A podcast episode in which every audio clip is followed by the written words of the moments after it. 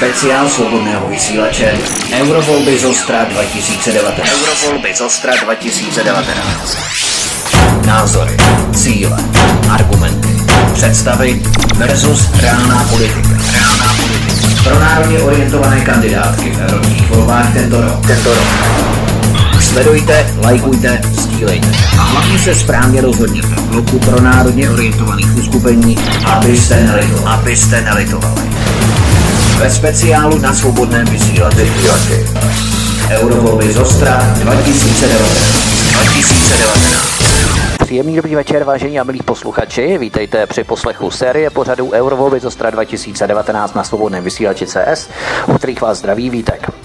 Někteří z nás se rozhodují podle programu politických stran a hnutí, jiní možná podle kampaní jednotlivých politiků a někteří třeba také podle diskuzí a rozhovorů v médiích. A právě těm z vás, kteří se chtějí rozhodnout podle otázek, jsme tu my svobodný vysílač s našimi pořady, ve kterých se nám představují zástupci kandidujících politických stran a hnutí. My budeme procházet postupně jednotlivé kapitoly a odvětví, abychom zjistili, jaké jsou skutečné priority těchto kandidátů a co reálně chtějí jako europoslanci prosadit a nabídnout. A šetřit je rozhodně nebudeme. Nehovořím o evropských penězích, ale o evropských politicích a poslancích. Vítejte při poslechu speciálu Eurovolby za 2019 na svobodném vysílači CS. Kateřina Konečná je v Evropském parlamentu místo předsedkyní vyšetřovacího výboru pro měření emisí v automobilovém průmyslu, dále místo předsedkyní zvláštního výboru pro postup Unie pro povolování pesticidů, dále členkou výboru pro životní prostředí, veřejné zdraví a bezpečnost potravin a náhradnicí ve výboru pro dopravu a cestovní ruch. Mezi její hlavní témata patří mezinárodní dohody TTIP a CETA, palmový olej, Dieselgate, podpora pacientských organizací, přístup k léčivům, boj proti modernímu otroctví, kémo a glyfosátům. Za pět let se jí podařilo do evropské legislativy dostat 12 set pozměňujících návrhů. Třeba, že ne všechny byly schválené. Patří mezi 60 nejaktivnějších europoslankyň, europoslanců. V dubnu 2018 se navíc stala místo předsedkyní KSČM a jedničkou kandidátky do květnových evropských voleb. Kateřina Konečná u nás na svobodném vysílači. Katko, vítejte u nás. Děkuji moc za pozvání a hezký podvečer vám i vašim posluchačům. Podle několika průzkumů dosahuje popularita Evropské unie mezi Čechy stále jenom matné většiny, stejně jako v roce 2014, kdy jste do Europarlamentu kandidovala poprvé při minulých eurovolbách. Eh, myslíte, že vy stělesňujete skutečně ten potenciál přesvědčit eh, lidi, tradičně euroskeptické Čechy, k tomu, že Evropská unie nám skutečně něco přináší, že je nám Europarlament o co si blíží díky vám, kdy se vám za posledních pět let eh, s nepopularitou Evropské unie příliš přece jenom pohnout nepodařilo. Tak ona ta nepopularita... Nechci, abyste si to kladla za vinu všechno. ta nepopularita má dva eh, zcela racionální důvody. Za prvé to, že eh, já když jsem kandidovala v roce 2014, když jsem přijala tu kandidaturu tehdy jako lídra eh, KSČM, tak jsem se velmi často na náměstích a na těch mítinzích setkávala s tím, že mi vlastní eh, členové strany, ale i naši sympatizanti říkali, my vůbec netušíme, co v té Evropské unii ti naši poslanci dělají nebo dělali. Vy jste to tehdy tušila ve svých 31 let, nebo kolik vám bylo? 33, že? Tušila, protože já jsem byla členkou České poslanecké sněmovny a to je druhá velmi podstatná věc, kterou si musí uvědomit každý, kdo nechce jít k evropským volbám, že polovina české legislativy přichází z Evropské unie. To znamená, že ve chvíli, kdy říkáme, že nás evropské volby nezajímají, ale že chceme ovlivňovat českou legislativu a nepřijdeme k evropským volbám, tak si v podstatě svůj domácí úkol plníme jenom na půl. Protože pokud nebudeme mít zástupce v Evropském parlamentu, kteří už do té české legislativy nebo do české poslanecké sněmovny, respektive parlamentu, tu legislativu pošlou ve stavu, aby nebyla průšvihová pro Českou republiku, prostě máme potom daleko víc práce, stojí nás to daleko víc času na vyjednávání a bohužel občas dojde i k tomu, že některé ty věci musí být zapracovány, přestože pro nás nejsou výhodné. A co když třeba nikdo nechce, aby 50% legislativy přicházelo z Bruselu? Co když někdo chce, aby jí bylo daleko, daleko méně? Já bych si to taky přála, protože si myslím, že té legislativy, zvlášť na témata, která nejsou uh, životně důležitá, připravujeme až příliš mnoho. Proto my chceme uh, to, aby, nebo v našem volebním programu, ale prosazujeme to dlouhodobě, je otevření těch zakládajících smluv, které by za prvé dali Evropskému parlamentu možnost vytvářet legislativu, ne Evropské komisi, protože dneska je to tak, že Evropská komise je ten uh, zákonodárce, my, my už o tom jenom spolu rozhodujeme. To znamená, některé věci by se zabrzdily už v Evropském parlamentu, ale hlavně by nám Evropská komise nemohla uh, každým týdnem dávat další a další legislativu. Myslíte, že Evropská komise si dobrovolně vypustí svůj exekutivní rybník? Je mi celkem jedno, co chce Evropská komise. To jsou přímá tu moc. Vy, vy, máte legislativu, ona má exekutivu. To ne, to oni jsou nikým nevolení úředníci, kteří no. v ideálním případě mají dělat to, co jim řeknou členské státy, zástupci členských států a Evropský parlament. To, že se to dostalo do pozice, že si Evropská komise v podstatě dělá, co chce. Klidně si připravuje věci eh, bez, bez jakékoliv vůle toho, co si o tom myslí například Evropský parlament. To je prostě faktem a je to obrovská chyba. To vůbec nemluvím o tom, že ti lidé nejsou nikomu zodpovědní. My je sice volíme v Evropském parlamentu, já jsem teda žádná Kloda Junkra ani současnou Evropskou komisi na rozdíl od eh, většiny svých kolegů eh, z České republiky nevolila, ale byli zvoleni ale poté je můžeme za velmi složitých opatření odvolat, ale v podstatě nad nima nemáte kontrolu. Není to tak eh, jednoduché, jestli to tak můžu říct, jak je to v České republice, že vyvoláte nějaké hlasování o nedůvěře či cokoliv podobného.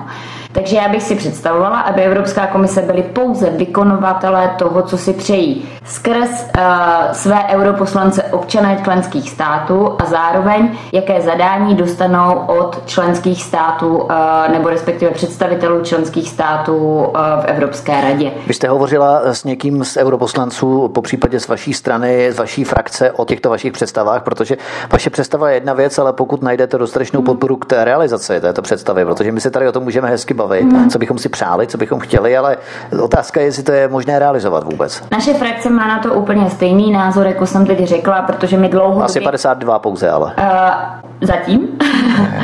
ale my dlouhodobě kritizujeme Evropskou komisi, my jsme si ji užili v smlouvách TTIP a CETA, které ona, Evropská komise, konzultovala z 92% s nadnárodními korporacemi a pouze z 8% Jasně. s občany takže my o ní moc dobře víme, ale dostáváme se k tomu, co bude hlavní náplní Evropského parlamentu a proč by i té legislativy mohlo být méně. My jsme, eh, nebo v roce 2016 eh, předseda Evropské komise Jean-Claude Juncker, Juncker představil těch pět budoucích scénářů směřování Evropské unie. Bohužel ale nikdy nedošlo k nějaké racionální debatě o tom, který ten scénář by měl vyhrát. Máme být společenstvím suverénních států, máme být federací 27 no. eh, teď po odchodu Velké Británie států, máme dělat méně, ale lépe, máme zůstat takový, jací jsme nad tím... Jsme lidí Europarlamentu také ze 751, stalo by za úvahu. Proč vás tam tolik? Nás bude 705, potom co odejde ano, Velká Británie. To je jenom kvůli tomu, že odejde Velká Británie, ale tím se nesníží ty země jako Proč jako takové. nás tam tolik, protože takto ten přepočet vznikl, protože ve chvíli, kdy děláte přepočet na státy, které mají 400 tisíc obyvatel jako Malta a na státy, které mají jako Němci několik desítek milionů obyvatel. Německo má 94 europoslanců, Francie no, 76. Ale ten, dobře, ale ten přepočet prostě musí nějak vycházet, aby každý obyvatel obyvatel zhruba, a ono to stejně nevychází, Rozumím. měl stejné zastoupení, každý počet občanů Evropské unie. Takže oni stejně ti velcí v tomhle případě dávají větší prostor těm malým, protože asi 400 tisíc obyvatel, si to spočítejme, Malta no. má nebo bude mít 6 zákonodárců, to znamená, to máte 80 tisíc jeden zákonodárce, když to spočítáte i na Českou republiku, prostě to nevychází. Jasně. Tak to já jsem u tvorby těchto čísel nebyla, nejsem za ně jakkoliv zodpovědná, ale myslím, že to je ten nejmenší problém, že je nás tam tolik. To, co je problém, je, že nemáme v ruce jako jediná demokraticky volená instituce to, co bychom potřebovali. To znamená zákonodárnou iniciativu a daleko větší páku na Evropskou komisi.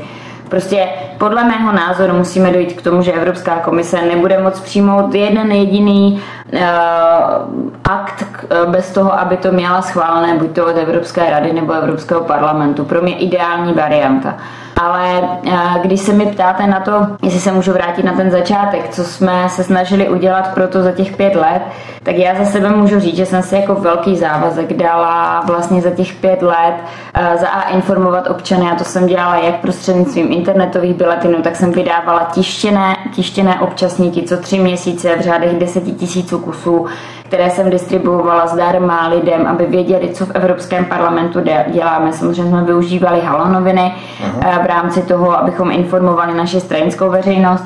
A teď úplně na závěr jsem vydala eh, publikaci která eh, je volně dostupná, budu jí, nebo rozdávám ji při setkání s občany, jmenuje se Skládám vám účty, má 70 stran ve formátu A5, je tam neskutečné množství fotografií a je tam velmi úzký výběr těch témat, které jsme dělali a toho, co jsme k ním napsali, řekli, ale jsou tam a myslím, že je to pro mě samotnou, když jsme ji tvořili eh, na začátku roku, tak musím říct, že to bylo o tom, že jsem si na řadu věcí rozpomněla, protože ten život v Evropském parlamentu je natolik chaotický, že ty věci vyřešíte a už, už dál jakoby jdou, jako je neřešíte. Si večer neděláte čárky, co jsem vlastně dělala. Eh, docela ráda početla v tom všem, za čím jsme stáli a co je za náma, takže pevně věřím, že minimálně levicoví voliči už nemůžou říct, že ty informace nemají a pokud teď po tomhle vysílání vašeho pořadu mají pocit, že nemají, tak prosím obraťte se na mě a já vám poskytnu všechno, co mám k dispozici, abyste je mít mohli o tom, co dělala Kateřina Konečná jako váš zástupce v Evropském parlamentu.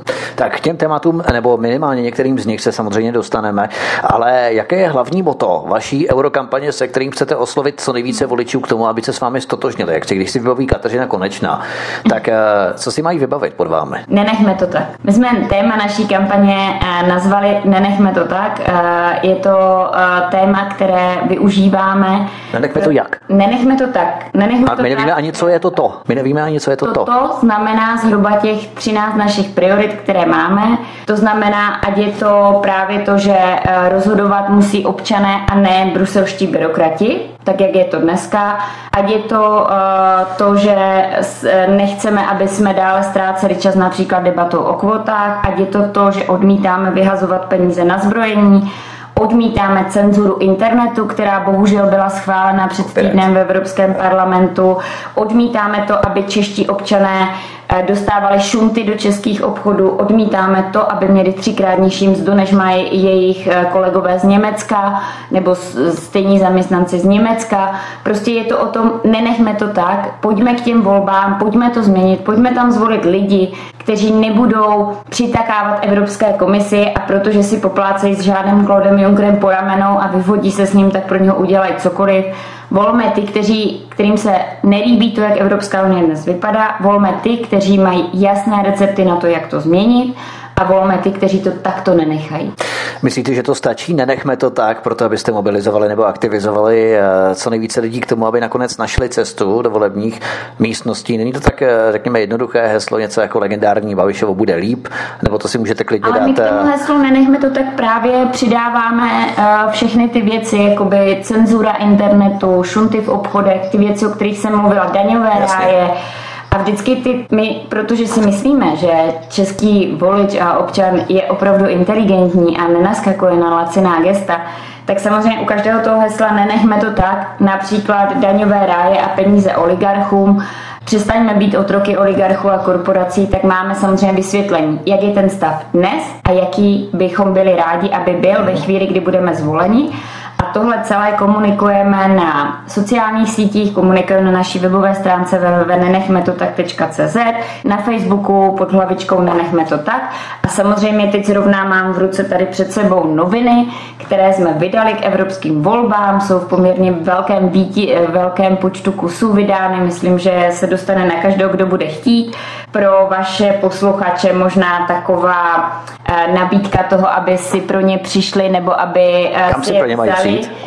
My je budeme eh, rozdávat eh, prostřednictvím samozřejmě našich okresních sekretariátů, ale sam eh, budou, někdo to distribuuje na přes poštu, neděláme to tak v celé republice, budeme je distribuovat v rámci našich výjezdů po celé republice, protože my se debaty s občany nebojíme, uh-huh. ale vzadu je křížovka v těch novinách a když si čtenář vyluští, těný čtenář vyluští tu křížovku, tak může vyhrát telefon Huawei. Huawei, není to bezpečnostní riziko pro Evropu?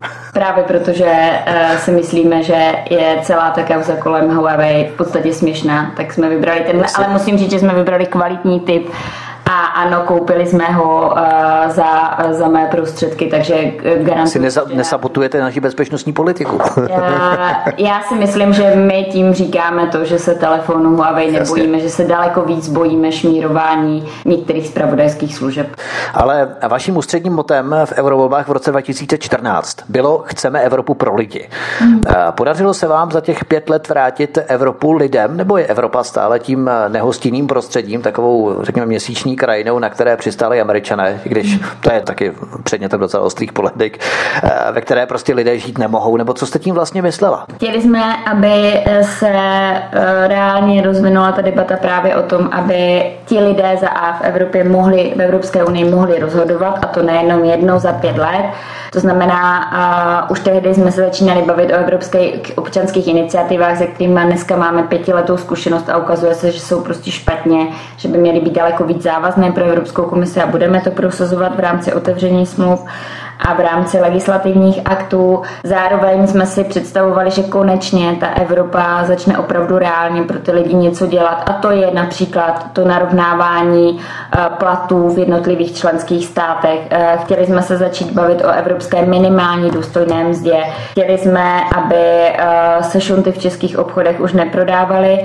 Bohužel se z toho moc nepodařilo a nepodařilo se z toho moc především proto, že Evropa v podstatě od roku 2014 procházela jednou krizí za druhou ty krize eh, znemožňovaly jakoukoliv reálnou debatu a zároveň jsme si jakkoliv nevydiskutovali, jakou tu Evropu chceme. Pro mě je nepřijatelná Evropa, jak si ji představuje pan eh, pre- prezident Macron. Já prostě nechci federalizaci Evropy, které mi budou diktovat Němci a Francouzi, co mám dělat. Pro mě je nepřijatelná Evropa, nebo e, jsou nepřijatelná je Evropská obrana Unie, kterou plánují vystavit některé členské státy a ve které v podstatě Německo bude mít hlavní slovo a dojde k germanizaci toho obraného sektoru, který máme v Evropské unii.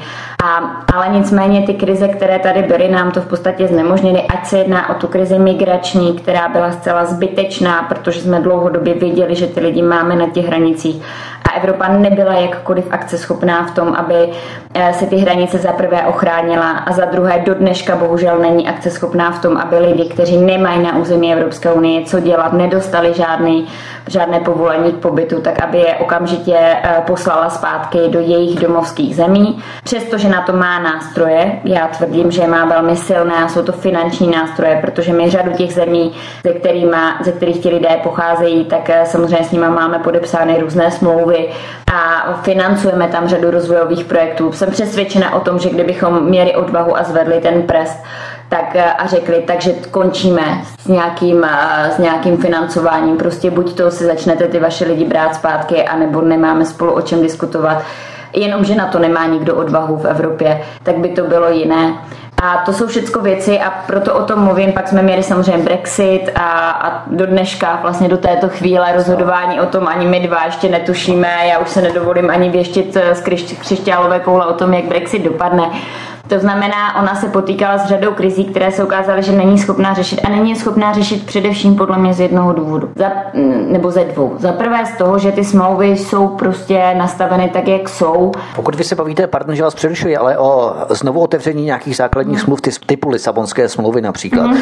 nepředstavují právě tyto krize, ať se jedná o brexitovou krizi, ať se jedná o ukrajinskou krizi, ať se jedná o eh, krizi eh, spojenou s migrací, tak nepředstavuje to jaksi předpolí toho, že Lisabonská smlouva bude ještě daleko těžší v rámci určité rozpravy na plénu, řekněme, Europarlamentu i v rámci jednotlivých členských zemí Evropské unie, tak v podstatě Lisabonská smlouva, co by páteřní záležitost Evropské unie, která se prolíná nebo protkává eh, v podstatě celou evropskou, eh, řekněme, legislativní strukturou a tak dále, uspořádání Evropské unie, tak to bude ještě daleko těžší, když se Evropská unie nebyla schopná vypořádávat s těmito krizemi, tak eh, co potom si máme představit pod tou Lisabonskou smlouvou, to Evropská unie nemůže zvládnout přece.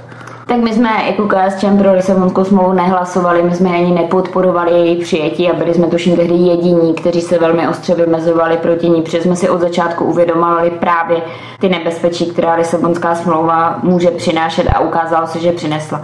Ale to, co my si musíme vydiskutovat samozřejmě předtím, eh, je, jakou tu Evropu chceme My za nás říkáme dělat daleko méně, ale lépe a dělat to především v sociální oblasti, dát ty peníze tam, kde jsou potřeba, dát je na evropskou minimální důstojnou mzdu, minimální důchody, bavit se o vyrovnávání regionů, protože teď ono při tom, jak nám Evropská unie i Česká republika vzkvétá a jak nám pan premiér neustále opakuje, jak jsme jako super a v pohodě, tak se podívejte na rozdíl mezi Osoblažským výběžkem a Prahou. Prostě ty, ty sociální, ekonomické rozdíly těch lidí žijících v jedné malé v kontextu celé Evropské unie České republice jsou zoufalé.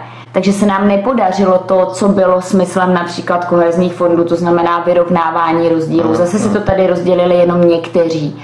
A to je prostě obrovská chyba. Takže my máte pravdu, že otevřít Lisabonskou smlouvu bude složité, ale kdybych si jako politik řekla, že něco bude složité a nepůjdu do toho, tak bych nebyla správným zástupcem, podle mého názoru eh, českých občanů a já se toho nebojím a my tu debatu budeme muset absolvovat, protože Evropská unie v situaci, která, ve které se dneska nachází, je v podstatě neživotaschopná. Jako v rám, i v tom, co jsme viděli v rámci všech těch krizí, tak všechno je strašně pomalé, Ovšem nakonec uh, stejně, nebo ty, ty, ty cesty k tomu tvoří ta nikým nevolená Evropská komise, která si dělá, co chce. Takhle to prostě dál nejde. A my jasně říkáme, máme pět let, máme pět let na to, abychom se buď to vzpamatovali, nebo si možná někteří řekli, že chtějí federaci Evropy jako Evropskou unii a my v tom případě, a já bych byla první, která by řekla, tak v tomhle já nejedu a nechci být. Součást. Byste rezignovala? Ne, já bych řekla, že bychom měli vystoupit z Evropské unie ve chvíli, kdyby se z toho stal tandem Německo-Francie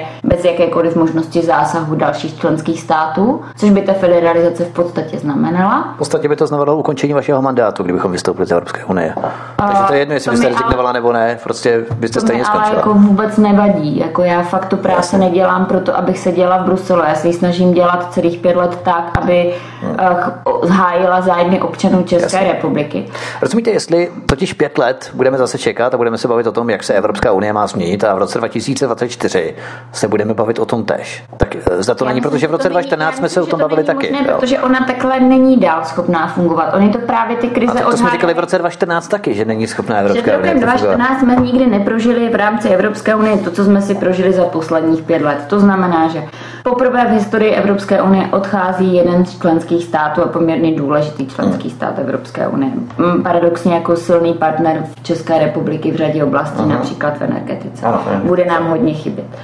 A, uh, ale rozhodli se tak občané, já to úplně respektuju, ale odchází. Nikdy jsme nezažili migrační krizi, kterou jsme tady měli v roce 2015, která nám jasně ukázala, že nemáme prostě nástroje a že nejsme schopni reagovat. Teď bude energetická krize v rámci Nord Stream 2, to zase bude docela zajímavé. Já myslím, že oni se jako Němci s Francouzi dohodnou, oni to vykšeftují. Konec no. konců se při schvalování copyrightu říkalo, že no. v podstatě francouzští poslanci ho nakonec podpořili proto, protože si uzavřeli dohodu uh, nebo respektive němečtí poslanci ho podpořili proto, protože se s Německem uzavřeli dohodu uh, Německo a Francie, že francouzi nebudou kecat do Nord Stream 2 a Němci jim za to podpoří Jasně. copyright. No, to tam Poláci, zaznívalo na plénu Evropského parlamentu, já tom nechci spekulovat. Jasně, protože Poláci zase chtějí dovážet skapalněný plyn z Ameriky, no, Spojených států. Poláci jo. prostě jsou kámoši a potřebují se Takže, zavděčit a poklonit. No jasně, ale tam je právě problém v rámci toho Nord Streamu 2 s Ruskem a tak dále, že jo? Vůbec já to myslím, bude... že to není problém problém. Já myslím, že jakoby, krize. Uh,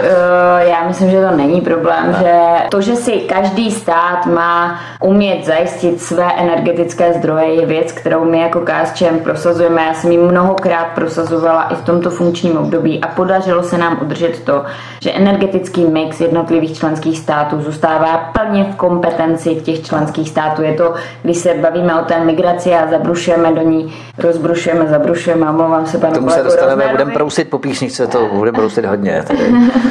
tak eh, jenom, jenom jsem chtěla dodat, že tak jako asilové právo a právo toho, kdo má zůstat na území kterého členského státu je za, zatím a pevně věřím, že se nám to podaří prosadit i do budoucna výhradně v rukou členských států, tak tak to má ta energetika.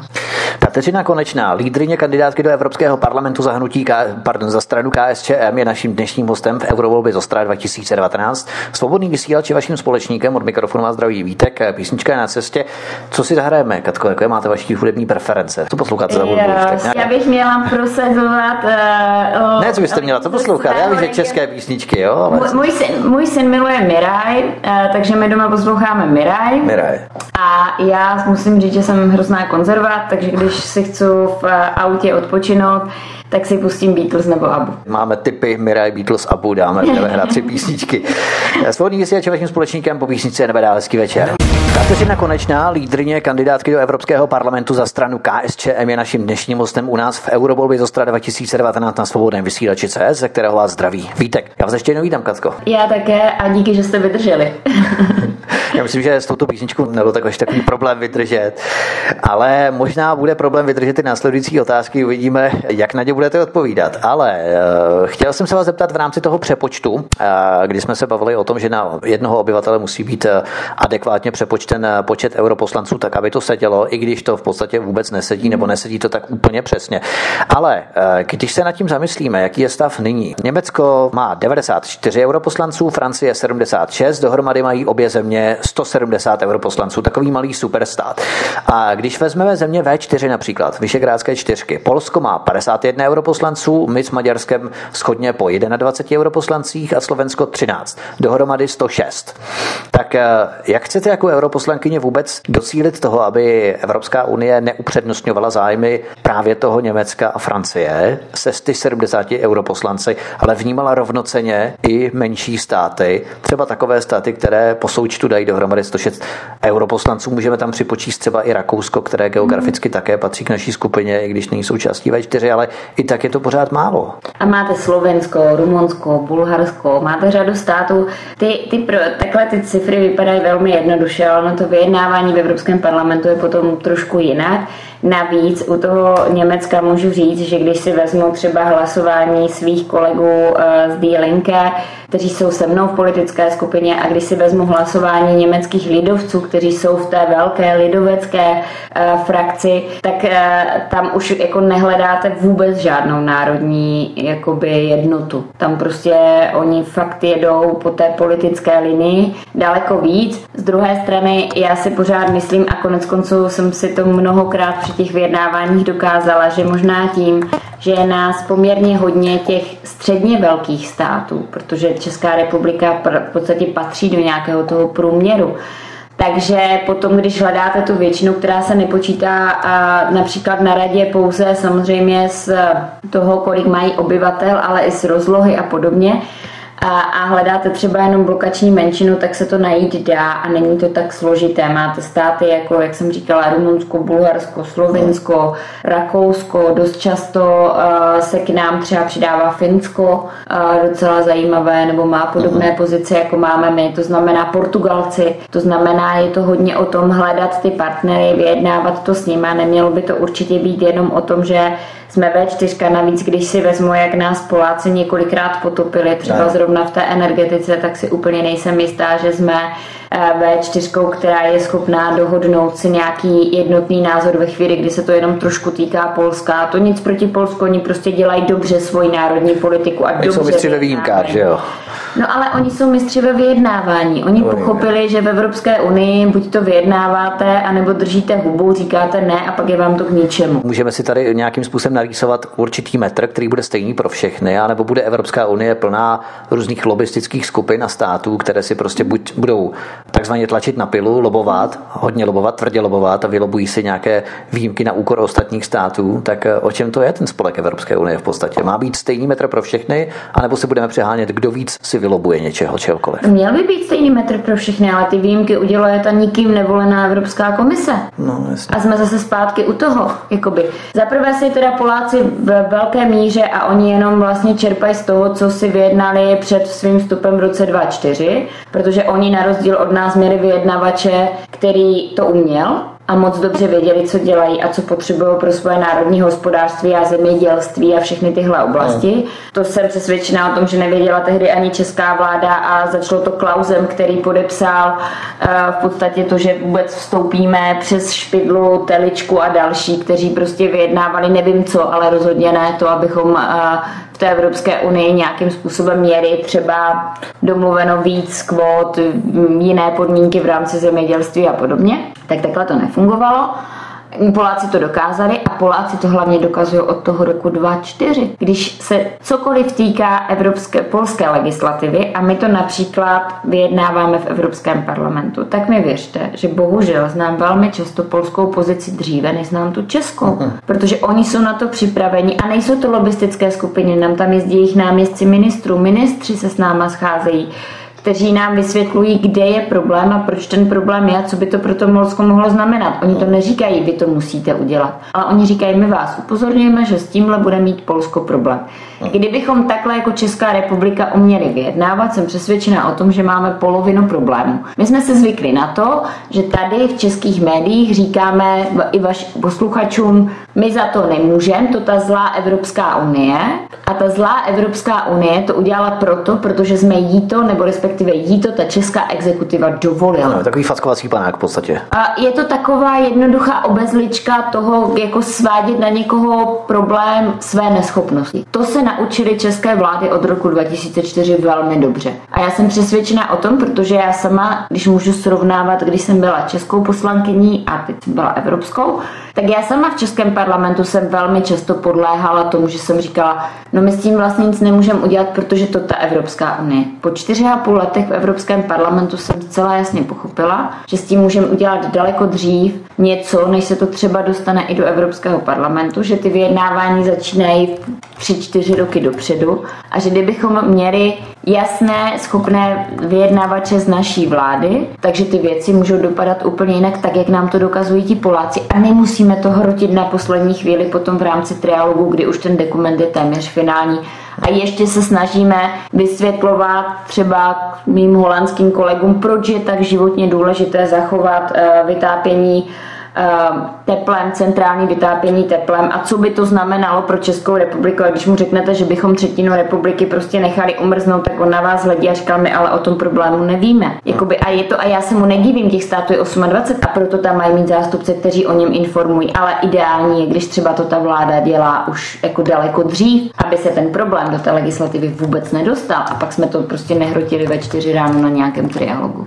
Možná eh, se budeme mluvit o Polsku a můžeme zmínit třeba i energetiku, protože vy sama jste ze Severní Moravy a v podstatě, když fouká vítr z Polska, tak se traduje, že eh, celá Severní Morava, Ostravsko, Karvinsko, Těšín a tak dále trpí pod eh, uhelnými elektrárny, které vanou z Polska právě. To znamená, že Polsko si uhájilo i tu svůj energetický mix z pozice tady tuhých paliv. To no ale to paliv. už v tom roce 2004, to už v té přístupové smlouvě. Velká část výjimek z Polska Oni se některé teď prodlužovali, ale velká část výjimek z Polska byla vyjednána ještě před samotným vstupem eh, eh, Polska do Evropské unie. To je to, o čem se bavím. My jsme byli nuceni, modern, jako je to určitě v pořádku, protože nikdo z nás asi a opravdu ten vzduch nemá pas a nezná hranice. Hmm. My jsme byli nuceni k tomu, abychom modernizovali, zavírali, mm, rekonstruovali. Stejně víme, že nám to v té Ostravě úplně moc nepomůže, protože dokud se neudělá několik věcí a i když se udělají, tak například ta Ostrava je prostě vana, když si to představíte a ve chvíli, kdy to tam foukne z toho Polska a náhodou přestane foukat, tak ono nám to v ní zůstane. Jasně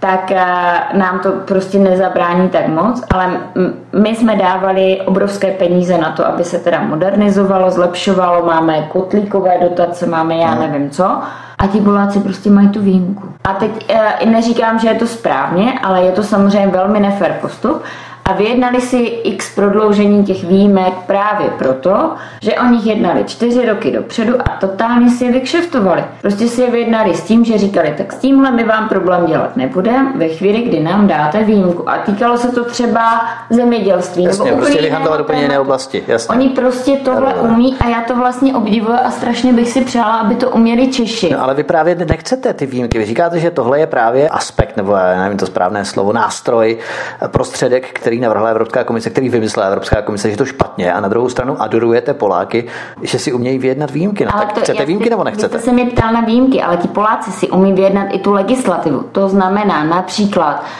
v rámci té legislativy si uměli vyjednat věci, které jim ne, které je nenutí zavírat například některé uhelné regiony. Ale vyjednali si je ne žádnou výjimkou. Oni si je vyjednali proto, protože ve chvíli, kdy ten energetický balíček někdy před pěti lety spatřil hrubé světlo světa, byl v nějakých nábrzích, tak řekli, tohle, tohle, tohle je pro Polsko nepřijatelné a pokud chcete, abychom proto na závěr hlasovali, tak to tam prostě nebude. Češi si to neřekli. Já teda netuším, u jaké legislativy se to řekli a předpokládám, že u žádné. Ve chvíli, kdy teď chytáme kočku za ocas u zemědělských dotací, tak já se ptám, co dělal pan ministr Jurečka ty tři roky. Proč tři roky v podstatě neměl svého Oni tam jsou stálí zástupci jakoby v rámci eh, našeho zastoupení u Evropské unie, ale ti jenom plní zadání těch ministrů. Ale proč jsme tři roky netlačili na poslance, eh, na ostatní kolegy z členských států a neříkali jsme ne, tohle prostě zemědělské, nové zemědělské politice nebude, protože to bude znamenat rozvrat českého venkova, pokud to bude.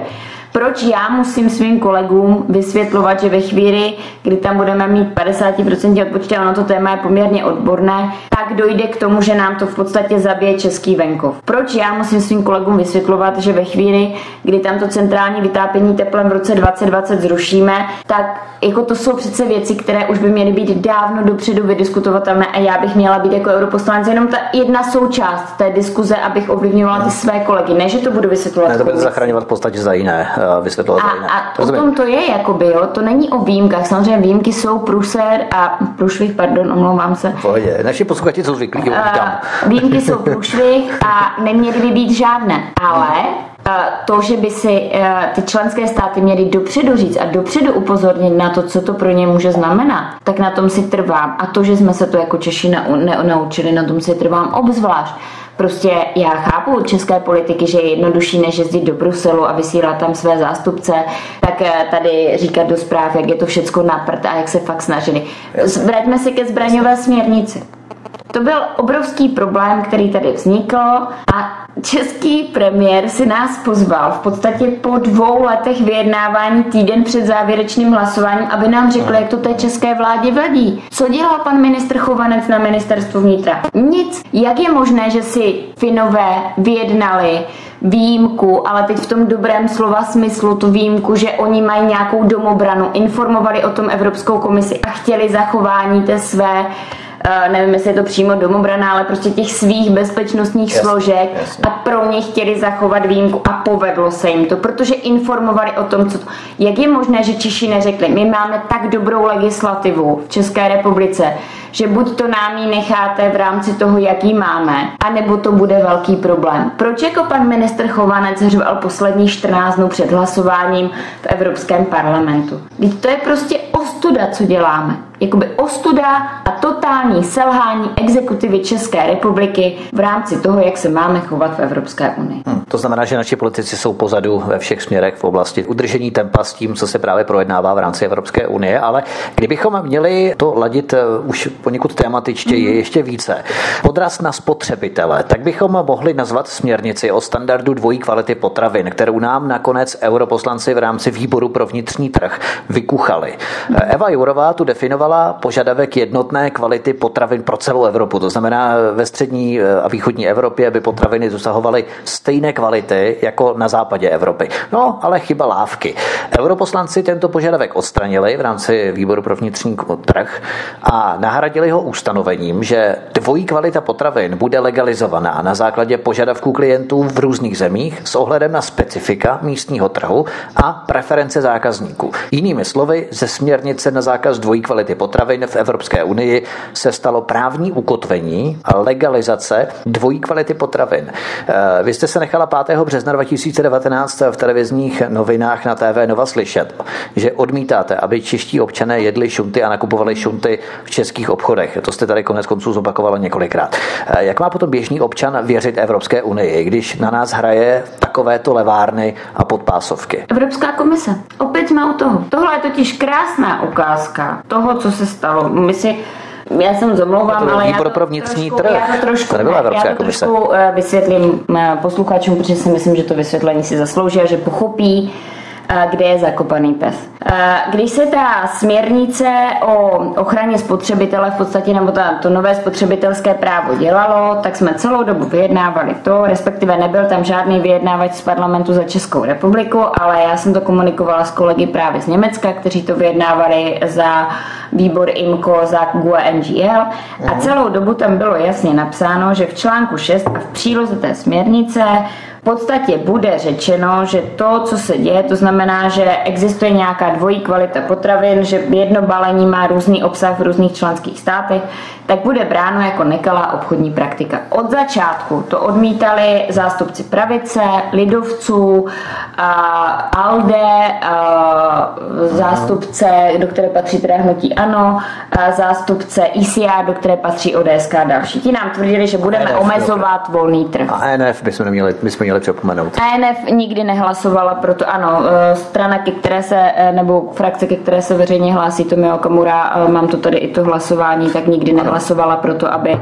dvojí kvalita potravin byla, byla, byla zničena. Uh-huh, Dobře, ale taky. stáli jsme na tom, že jsme někde půl na půl. V rámci těch vyjednávání a parlament to přijal v nějaké podobě, že bychom chtěli, aby to bylo ve směrnici a ideálně i v tom, eh, teda v tom článku a ideálně i v té příloze.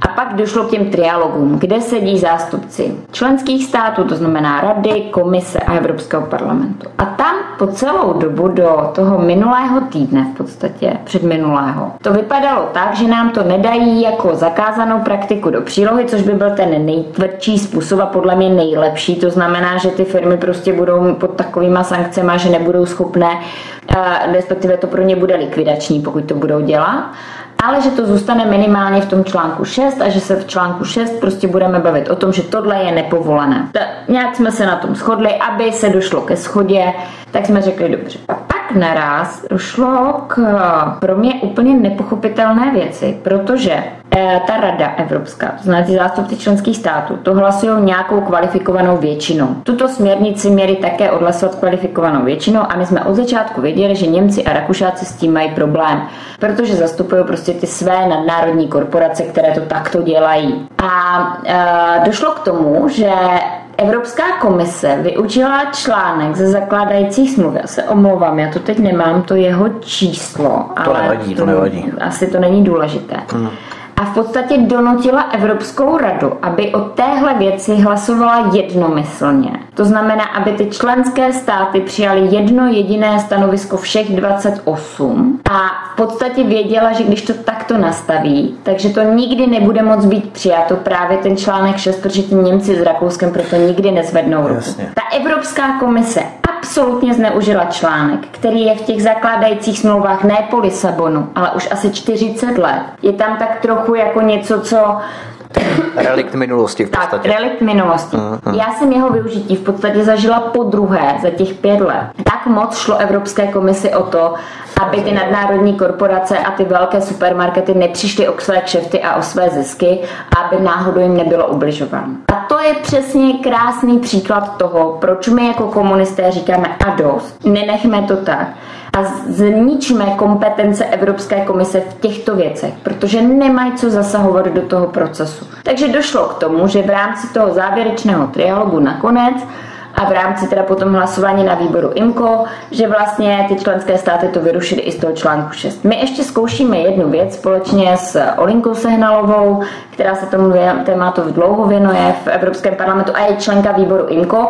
My jako my tam máme zástupce Jirku Maštálku, ano, mého kolegu. Maštálka, ona taky, ale já Sehnalová. Ale musím pro. říct, a jsem na to hrdá, že jediní zástupci mé politické frakce GUE NGL a Zelených hlasovali všichni proti návrhu, o kterém se bavíme v tom výboru IMCO. Uh-huh. U Socanu to byla jenom ta Olga Sehnalová, v hnutí ALDE to byly dva ku jednom jejich zástupkyně Dita Charancová na tom hlasování ani nebyla, takže jakoby je to velmi zajímavé, ale prostě takhle to bylo. ENF samozřejmě, tam jsme si řekli, tam už to bylo jasně dáno, že, že byli proti.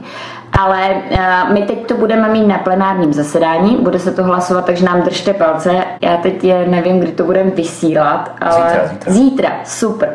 Takže v úterý příští týden nám držte palce, protože s Olinkou Sehnalovou jsme připravili v podstatě pozměňující návrh, který by to zase vracel zpátky a uvidíme, jestli se nám podaří sehnat většina Evropského parlamentu na to, aby to odhlasovali a ta, tohle tam vlastně zůstalo v té směrnici o tom spotřebitelském právu jako ta nekalá obchodní praktika, jako něco, co je zakázáno. Pokud to bohužel neprojde, tak ale v podstatě tím eh, tou směrnicí říkáme, že je to něco, co je povoleno. Máte pravdu a mě to neskutečně štve, ale ukázalo se, a fakt jsme s tím nikdo nepočítali, s tím, že ta komise to použije takhle tvrdě. Hmm. Ale prostě komise zneužila své pravomoci a komisař řekl, že takhle to chce a v podstatě oni na to bohužel jako relikt v těch smlouvách to mají a oni na to mají právo. Hmm.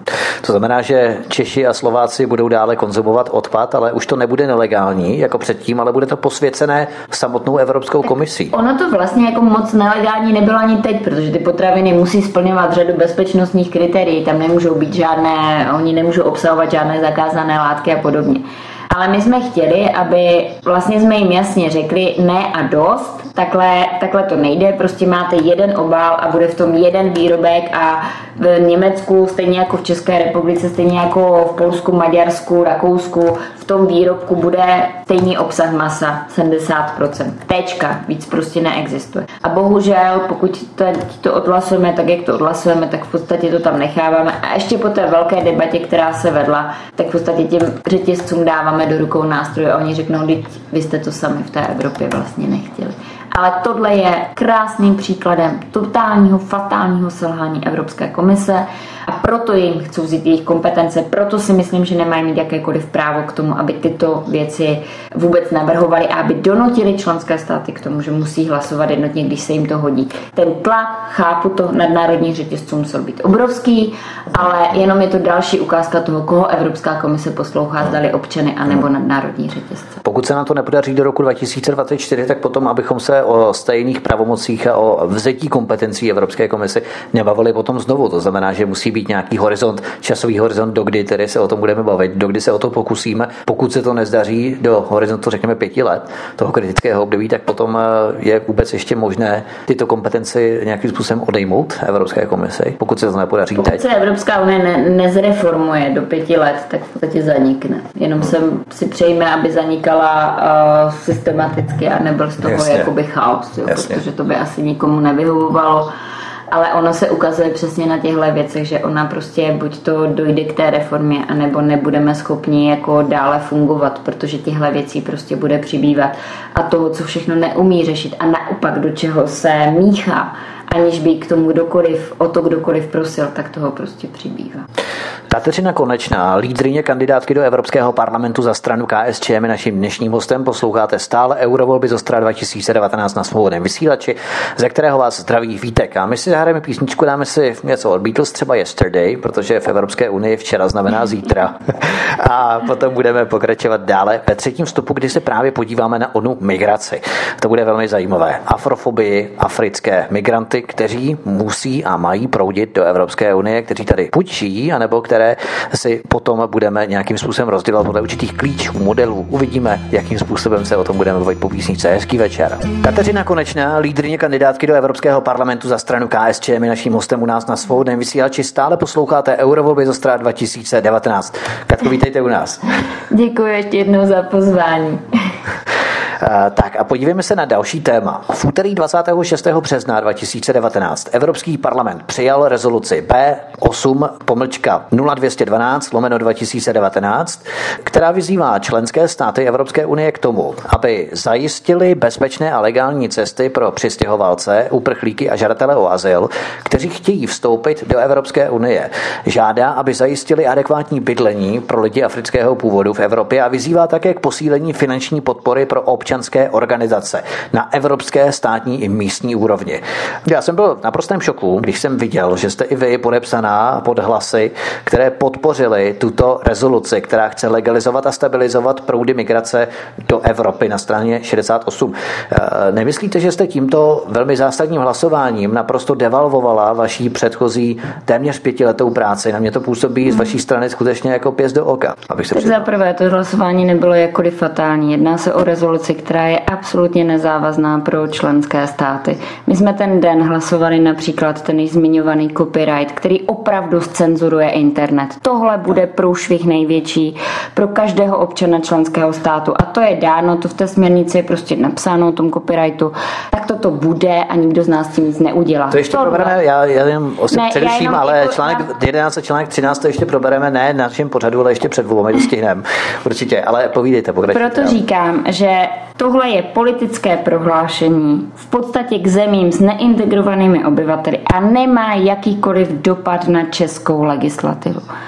Tenhle návrh usnesení, tak jak vznikl, vznikl proto, protože, a myslím, že tady na svobodném vysílači se o tom můžeme bavit velmi otevřeně, Vznikl proto, protože jsou země, jako například Francie, která má desítky tisíc obyvatel Evropské unie afrického původu. Evropské unie. Jsou to obyvatelé Evropské unie, stejně jako jsou naši občané obyvatelé Evropské unie, kteří mají zcela volný pohyb po Evropské unii.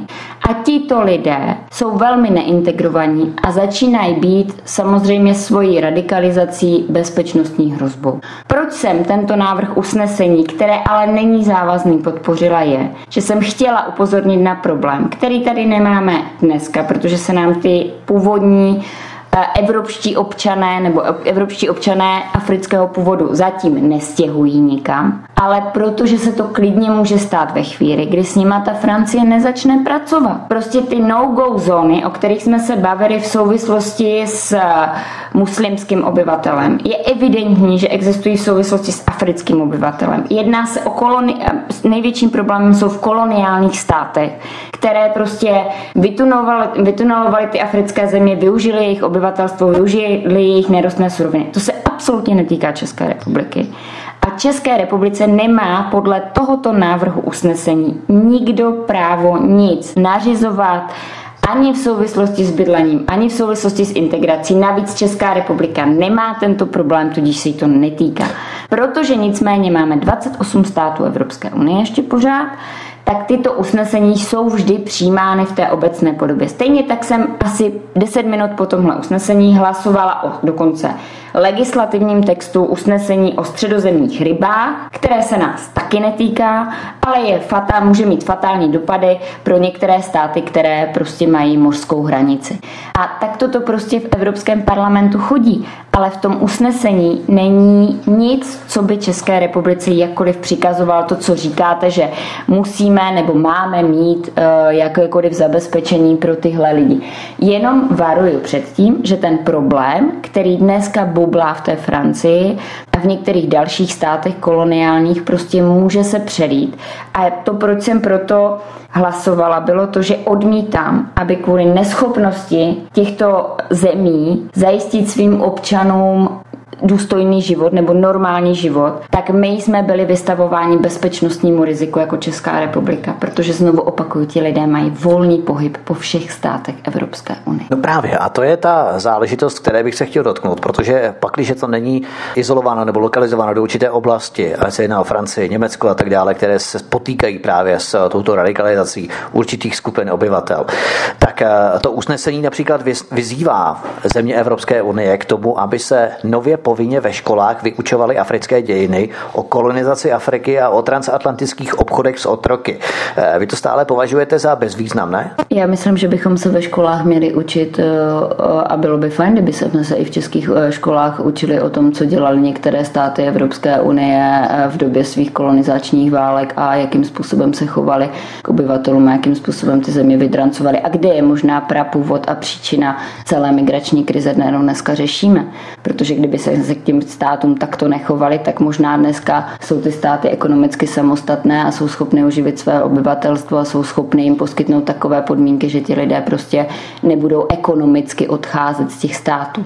Tak zase na druhou stranu, co potom vyroste z dětí, které se potom budou ve škole učit místo o moravských krojích, tak se budou učit o... Ale nikdo přece neříká, a to je přesně o tom, to je prostě o té normálnosti. Nikdo přece neříká, že se nemáme, že se máme přestat učit o Janu Husovi a máme se začít učit o nějakých kolonizátorech z Afriky. A já si myslím, že navíc na řadě českých škol se minimálně na gymnáziích v rámci dějepisu tyhle věci a společenských věd už učí, že vědí ti lidé, že prostě byly nějaké státy, které kolonizovaly, které se neúplně dobře chovaly k tomu původnímu obyvatelstvu. A to je takové sebebičování, sebemrskání pro to, abychom si ospravedlnili jako záminku právě v rámci těch kolonizací, těchto tendencí, ale tak abychom přijímali další migranty, potom z těch dětí vyrostou piráti. Prosím vás, tahle, rezo, tahle rezoluce nemá vůbec žádnou souvislost s přijímáním migrantů. My se bavíme o evropských občanech afrického původu. A o tom to prostě je. V téhle rezoluci se bavíme o lidech, kteří jsou občany Francie, mají černou barvu pleti a jejich rodiny pochází z afrického nebo karibsko-afrického kontinentu, či jak to tam je napsáno. Ano, ale to platí pro všechny státy právě tato rezoluce, to platí pouze pro Francii, která si má udělat pořádek. Buď je deportovat, pak když e, dostali azyl a zjistilo se, že jsou v podstatě no. radikalizovaní, no tak je deportujeme zpátky přece do zemí Ale oni ani nedostávají azyl, oni se, oni se narodili v Evropské unii. Ti lidé se z velké ano, většiny narodili, ne, to je obrovská skupina, kterou absolutně nemáme klinou a která se nám radikalizuje. Oni se nemají kam vrátit, protože oni se v té Paříži prostě narodili. Tak tím pádem jen... my se o nich budeme učit ve školách, tedy když oni se radikalizují. Ale nebo... nikdo neříká, že to má být nějaká součást jako margin eh, výuky. Prostě říká se tam slušně, dobře, měli bychom se učit o tom, že budeme kolonizovat, stejně jako se v řadě usnesení říká, měli bychom se učit o svých národních zájmech, měli bychom se učit o svých krojích, ale tohle usnesení nemá žádný právní dopad. Předpokládám, že České ministerstvo na základě nezávazného legislativ, nelegislativního textu, nelegislativního textu nevydá žádný metodický pokyn k tomu, o čem se máme učit. Konec konců školní metodické plány si dělá každá škola sama. A předpokládám, že, předpokládám, že najdu, uh, najdu i v, třeba v Praze gymnázia, kde mají třeba rozšířenou výuku, už se o tom učí a asi třeba v Novém Míčině, já teď ho nechci podceňovat, se o tom nikdy učit nezačnou. Tohle je prostě jenom usnesení, které je prvním krokem. Kdyby někdo před sedmi lety... Možná je to pokusný balonek právě proto, aby ne. si zkoušeli, jak bude potom eh, v podstatě ale další podlačky, rezoluce, jak bude jako, vypadat. Ale no? podlačky. A hlavně ne, ne, to, to, musíte, to, musí, to musí být úplně jinak. Přece ten, ten věd, ta věc je o tom, že musí existovat legislativa k tomu, aby jste to někomu nařídil. Ta neexistuje ani se nepřipravuje. To, a teď možná budu hodně konkrétní. Kdybychom před 10-15 lety si uvědomili, jaký obrovský problém nám vzniká v eh, muslimských komunitách, jaký obrovský problém nám vzniká v muslimských komunitách, jak nám v mešitách kážou radikalizování imámy, kteří prostě vyzývají k nenávisti vůči evropskému obyvatelstvu.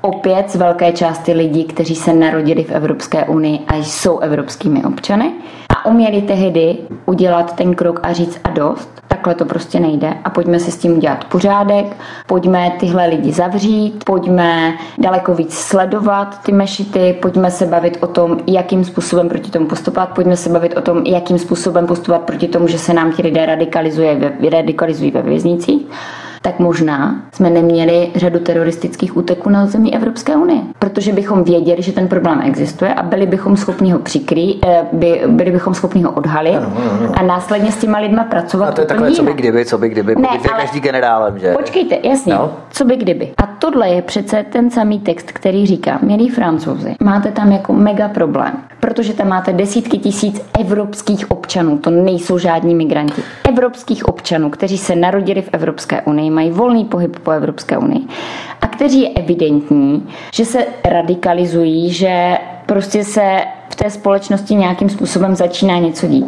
Tak vás prosíme, vyřešte si to, aby náhodou nedošlo k tomu, že díky tomu, že vy nejste schopni to řešit, tak tíhle lidé se zradikalizují natolik, že to dopadne opět nějakým, nedej bože, Eh, krve prolitím či něčím podobným. Moment, ale Evropský parlament dále v tomto usnesení vybízí nebo vyzývá Evropskou komisi k tomu, aby vytvořila finanční a koncepční rámec pro import osob afrického původu do Evropské unie, ale rovněž vyzývá k tomu, aby neziskový sektor a fondy intenzivněji spolupracovali na propagaci migrace. Tak vy jste pro toto hlasovala. Jak to vysvětlíte vašim voličům? Eh, kdyby se vás někdo třeba zeptal, zda vyhlížíte třeba nějakou bruselskou trafiku v případě, my jsme, my jsme že nebudete zvolená, tak aby se s tou nich nerozházela. Všechny mé hlasování vždycky byly o tom, že jsem u všech těch legislativních textů hlasovala proti kvótám, proti tomu, aby, eh, aby tyhle věci existovaly. Nikdy jsem nepodporovala žádné navyšování neziskovek. Naopak jsem se snažila podporovat Frontex, který má tu evropskou hranici chránit. A to jsou věci, které byly zcela konkrétní a které prostě takto, eh, takto byly dány.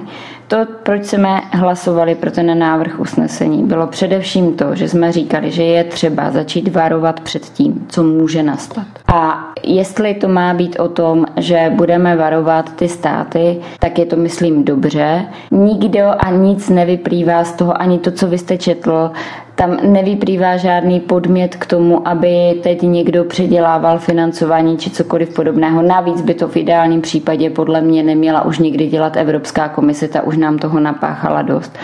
To, co my jako komunisté celou dobu jasně říkáme, je to, že za prvé se musíme bavit o tom, co dělat s lidmi, kteří jsou občany Evropské unie a radikalizují se nám. A je úplně jedno, jakého jsou vyznání náboženství barvy plati, protože s tím prostě na to recept nemáme. A konec konců tam byla přijata před x měsíci, tuším před třemi, velmi zajímavá zpráva o terorismu, která říká asi ve 120 bodech, co konkrétně by se mělo udělat v jednotlivých členských státech, aby teda jsme nějakým způsobem byli schopni čelit té, té radikalizaci a té hrozbě. Za druhé jsme vždycky jasně hlasovali proti kvótám. Za třetí jsme vždycky jasně hlasovali pro to, aby byla urychlena návratová politika v jednotlivých členských státech. A myslím si, že tohle se Evropské unii velmi nepovedlo a jednotlivým členským státům, že pořád ještě tady máme možná desítky tisíc lidí, kteří vůbec netušíme, kdo jsou a kde jsou a nejsme schopni je navrátit, ale to je obrovským problémem například Německa, které se s tím prostě evidentně neví rady. A za čtvrté jsme vždycky říkali, že musíme řešit ten, eh, ten problém v té zemi původu. A tam je to o těch legálních cestách, kterými vy jste začal. Já si pod, té, eh, pod pojmem legální cesta představuju to, že budu mít v Tunisku, v Alžírsku, v Libii, v Syrii a já nevím v kolika dalších afrických státech zastoupení kde budeme říkat celá jasně těm lidem v tom místě bydliště nebo v tom místě toho jejich státu. Ne, vy nikdy nedostanete uh, papíry k tomu, abyste mohli do Evropské unie vstoupit, tudíž tu cestu ani nepodstupujte, neplaťte 3000 dolarů pašerákům a nehazardujte se svým životem a životem svých dětí. To je podle mě legální cesta, kterou musíme nastavit a proto já jsem byla a jsem. Já nepovažuji za legální cestu to, že se tady udělá nějaký otevřený koridor na italském pobřeží a přijde tady kdo chce a budeme to hodnotit až tady. Já si pod pojmem legální cesta a tak to jsem vždycky hlasovala a tak to budu hlasovat i ve chvíli, kdyby někdo z tohohle usnesení chtěl udělat nějaký legislativní text. Tak já si pod pojmem legální cesta představuju to, že zřídíme ty checkpointy na území těch států, kterých se to dotýká a dáme šanci těm občanům k tomu, aby měli šanci už na tom území eh, státu zjistit, zda vůbec mají nebo nemají podstupovat tu cestu. Protože to, co se dneska děje, že máme v podstatě zavřenou hranici a já jako v tomhle případě musím říct, že Salvini se prostě s tím popasoval, jak se popasoval tak je vlastně takovým předkrokem toho, co by měly být ty checkpointy. Já jsem přesvědčená o tom, že kdybychom uměli naložit letadlo lidí, kteří nepatří na území Evropské unie, jsou vyhoštěni, nedostali tady právo na azyl, a, a přivést je zpátky do toho státu. Takže to, že si to ti lidi mezi sebou řeknou, to, že budou vědět, že nemají v Evropě hledat svoji slibnou budoucnost, takže to bude přesně ta cesta, kterou uh, bychom měli jít. A podpořená tím, že ale